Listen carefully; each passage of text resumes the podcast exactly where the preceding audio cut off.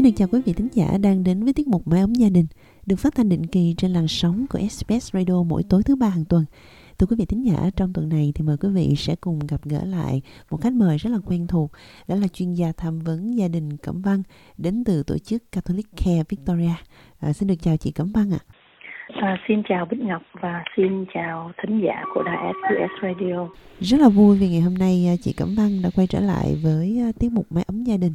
Và chúng ta sẽ cùng trò chuyện về một cái chủ đề mà Bích Ngọc nghĩ là vừa mới vừa cũ, nhưng mà nó rất là nổi bật trong những cái suy nghĩ của những gia đình mới đến Úc, những gia đình di dân.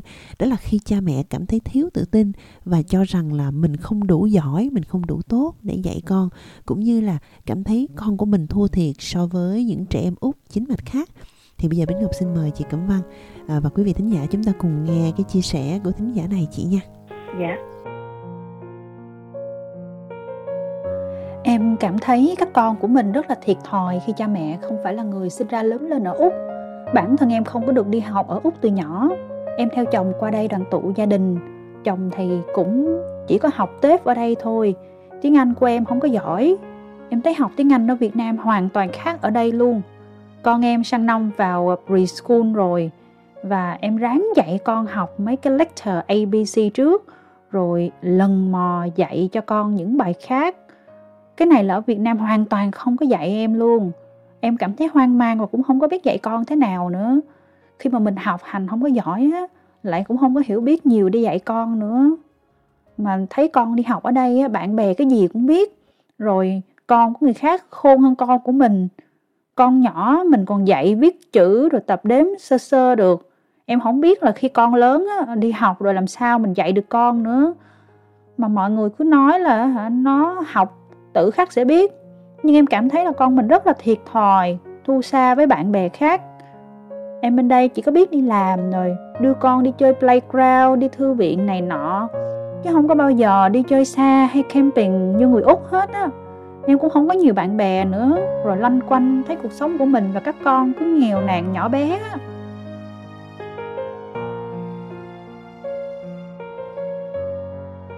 Thưa chị Cẩm Vân, khi mà chị Cẩm Vân nghe qua những cái chia sẻ này á, chị có cái đồng cảm nào với một người mẹ đang trong cái trạng thái là không có tự tin vào chính mình không ạ?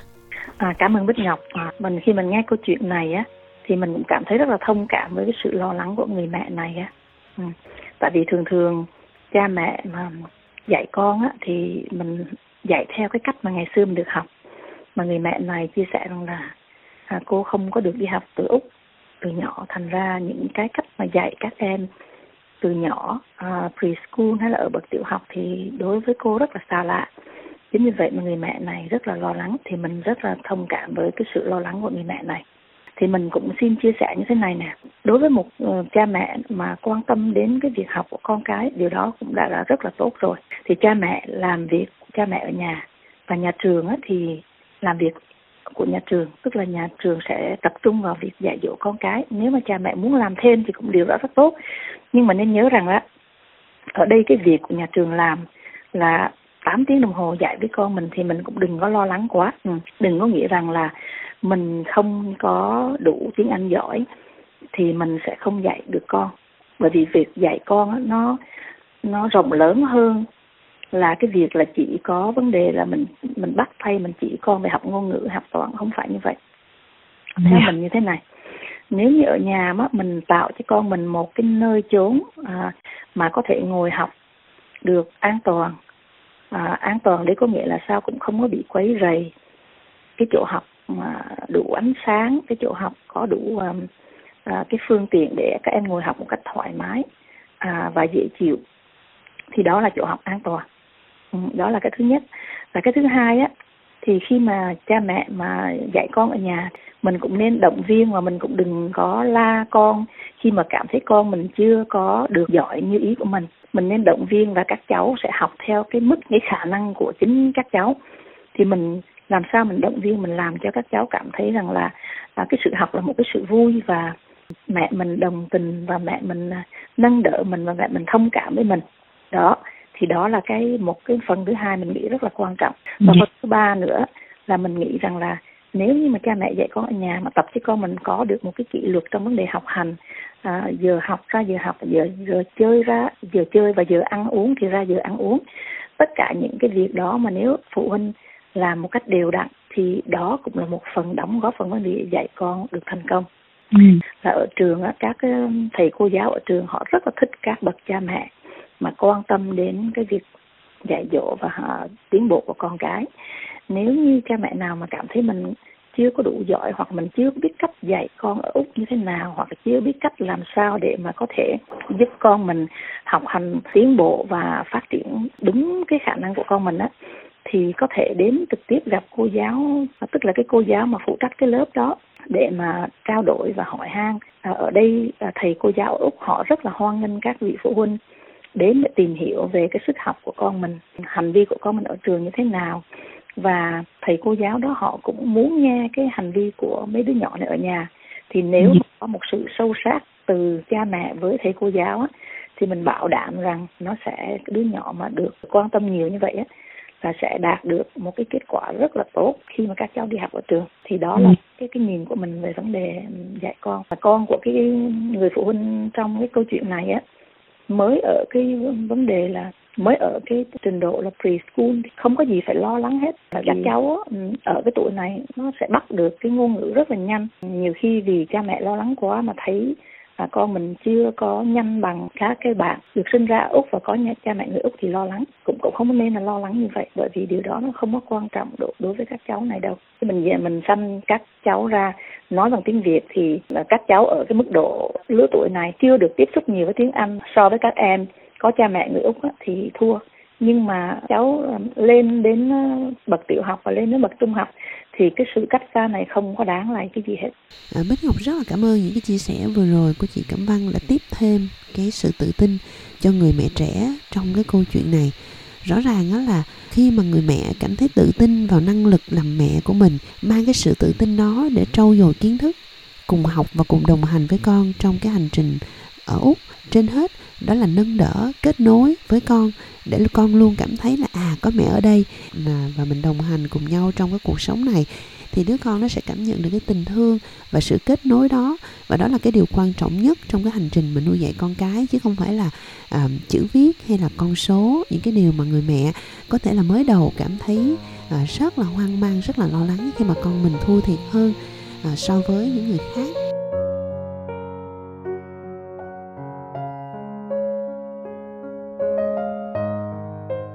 Thì khi nghe qua cái chia sẻ này thôi chị Cẩm Vân, thì Bích Ngọc cảm thấy là rõ ràng là người mẹ cho rằng là mình dở, mình chưa có đủ giỏi để dạy con. Thường thì chúng ta luôn thấy là con cái trong cuộc sống thành đạt, giỏi giang hơn cha mẹ.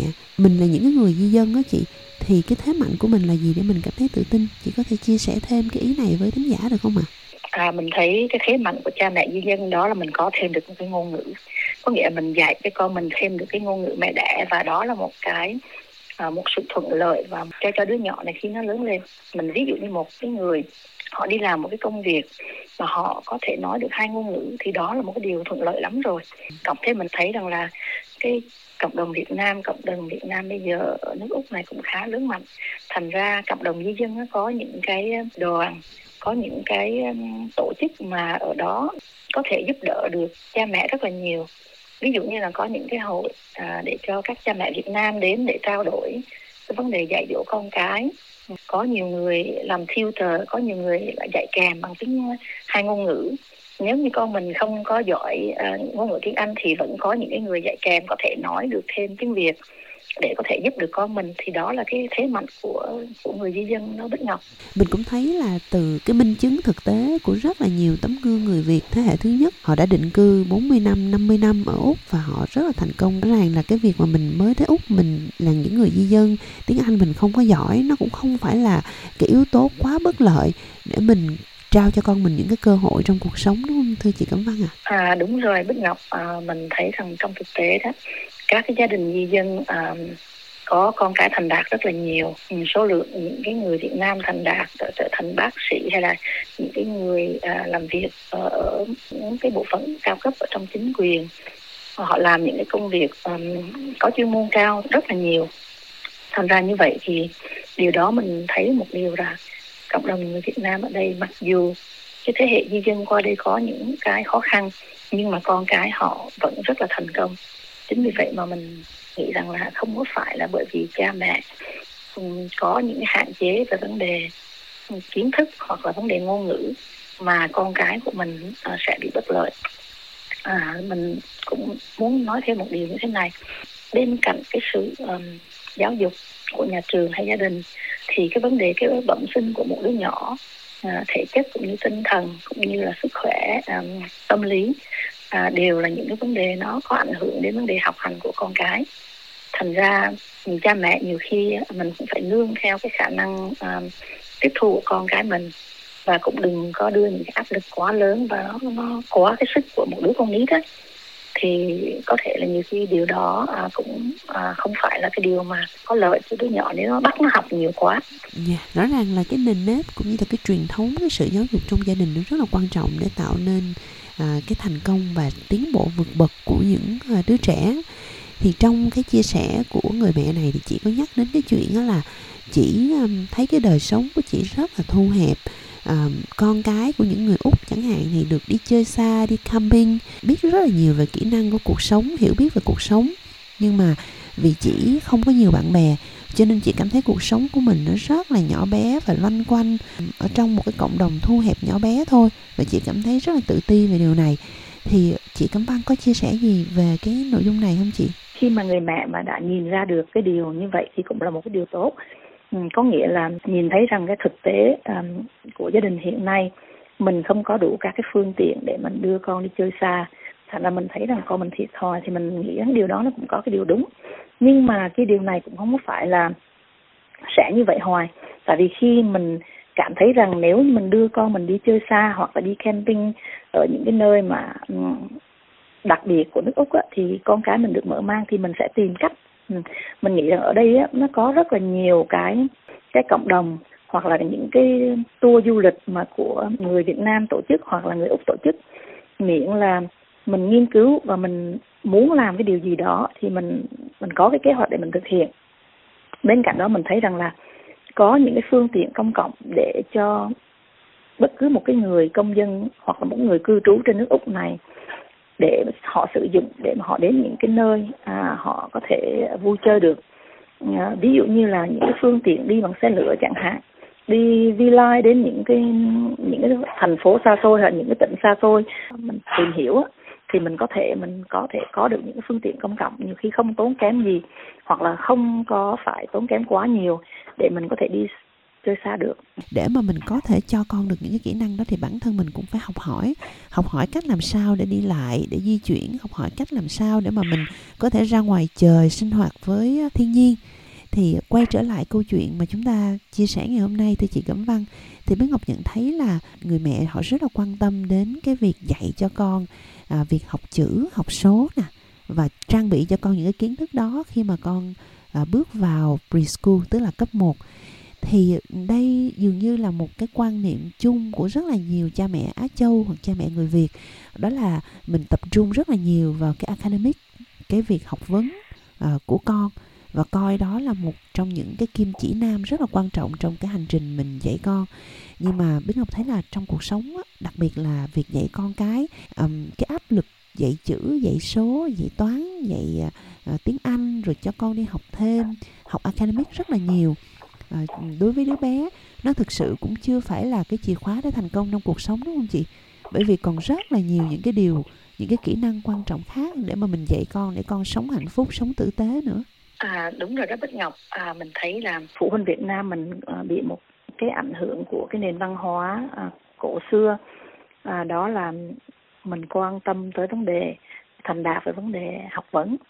Việt Nam mình ngày xưa có cái câu là sĩ nông công thương, có nghĩa cái người nào mà đứng đầu là phải có cái chữ sĩ, có nghĩa là làm những cái vấn đề mà về học thuật chẳng hạn thì được coi trọng. Chính vì vậy mà cái điều đó nó ảnh hưởng rất là lâu dài đến cái cách các phụ huynh Việt Nam hướng dẫn và dạy dỗ con cái. Khi mà mình qua nước Úc á, thì mình thấy rằng là ở đây bất cứ một cái nghề nào á, cũng có một cái hay và cũng có làm cho cái con người được phát triển và được trở nên là cái người hạnh phúc sống trên nước Úc này, và đều có thể có những cái thành đạt nổi bật. nhiều khi không có phải là vấn đề học thuật, nhưng mà trong vấn đề kinh doanh hay là trong những vấn đề nghề nghiệp khác, nếu như người nào giỏi thì họ vẫn có thể họ có được những cái điều mà họ mong muốn trong cuộc sống mà không có sợ cái gì hết nữa. Để mà có được một cái gọi là một cái sự thành công như vậy thì một đứa con nít lớn lên cần phải có một cái sự tự tin và cũng phải có được cái sự nâng đỡ từ cha mẹ để các em cảm thấy tự do và tự tin để lựa chọn cái nghề nghiệp của mình sau này. Các em lớn lên cũng như một cái cây vậy đó, cha mẹ đặt vô trong cái môi trường an toàn, là cái nơi không có nắng, không có gió mà không có gì nguy hại tới các em hết. Thì đó là cái môi trường an toàn, là cái môi trường mà căn bản nhất để cái cây hoặc là một đứa nhỏ có thể lớn lên một cách lành mạnh. Thứ hai là cũng phải nuôi dưỡng, tưới tẩm. Đối với cái cây thì người ta cho phân bón, và còn đối với con người thì đó là một cách nuôi dưỡng bằng cách là động viên, an ủi, săn sóc, thể hiện cái tình thương của cha mẹ, cho con cái mình cảm nhận được là cha mẹ mình rất là quan tâm, cho con cái mình có cái điều kiện để có thể tự phát biểu, tự lựa chọn những cái việc mà các cháu ở cái tuổi nào đó có thể tự làm. Rồi thứ ba là cha mẹ có thể là giúp con cái mình phát triển tính cách, thì cũng như là một cái cây lớn lên, nếu mà cành lá mọc lung tung và có những cái nào mà chĩa ra không đẹp thì cái người làm vườn họ sẽ tỉa, thì cha mẹ cũng vậy. Thế con cái mình lớn lên mà có những cái gì mà nó không có tốt cho con mình, những cái hành vi, những cái gì đó không hay, không đẹp, thì cha mẹ phải có cái cách để mà tỉa đi bằng cách là dạy dỗ cho con cái mình, để con cái mình phải bỏ được những cái tật xấu chẳng hạn. Để cho một cái con người mà thành công thì ở đó cái căn bản nhất là phải có được cái sự thương yêu và nâng đỡ từ gia đình, hoặc là người thân, hoặc là họ hàng hay làng xóm. Ở Việt Nam mình có một cái câu là để nuôi dạy một đứa nhỏ thì cần cả nguyên một làng mới dạy được. Thì mình nghĩ ở đây nếu như mà mình có một cái cộng đồng vững mạnh như cộng đồng Việt Nam thì có thể cho các cháu đi sinh hoạt. Mình có thể, nếu như người đạo Phật thì có thể cho các cháu đi vào gia đình Phật tử, các cháu đạo Công giáo thì mình cho vào thiếu nhi thánh thể, hoặc là nếu những người mà không có thích tôn giáo thì có thể cho các cháu đi hướng đạo chẳng hạn. Thì tất cả những cái sinh hoạt ngoại khóa như vậy, không phải là học chính thức, vẫn là cái giúp cho các cháu có thêm được những cái kỹ năng, rèn luyện tính cách, và từ đó cái việc học của các cháu sẽ tốt hơn. Cảm ơn chị Cẩm Vân vừa chia sẻ những cái thông điệp rất là quan trọng đối với các bậc phụ huynh gốc Việt trong cái hành trình mình nuôi dạy con cái, cũng như là mình trang bị cho con cái sự tự tin để con bước vào đời. Cảm ơn Bích Ngọc, mình rất cảm ơn khán giả của đài SBS đã lắng nghe sự chia sẻ của mình. Vượt qua khó khăn bên người thân ta mãi, xin hát khúc ca yêu đời, gia đình mãi luôn trong tim.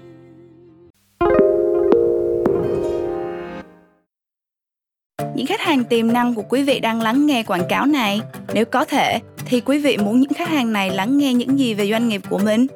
SBS là một trong những đài phát thanh đa ngôn ngữ nhất Úc Châu. Chúng tôi cung cấp nhiều gói dịch vụ quảng cáo, đa dạng cho tất cả các doanh nghiệp thuộc mọi quy mô lớn nhỏ. Đội ngũ bán hàng giàu kinh nghiệm của chúng tôi sẽ giúp quý vị thông qua một quá trình hoàn tất để tạo ra một chiến dịch quảng cáo thật tuyệt vời.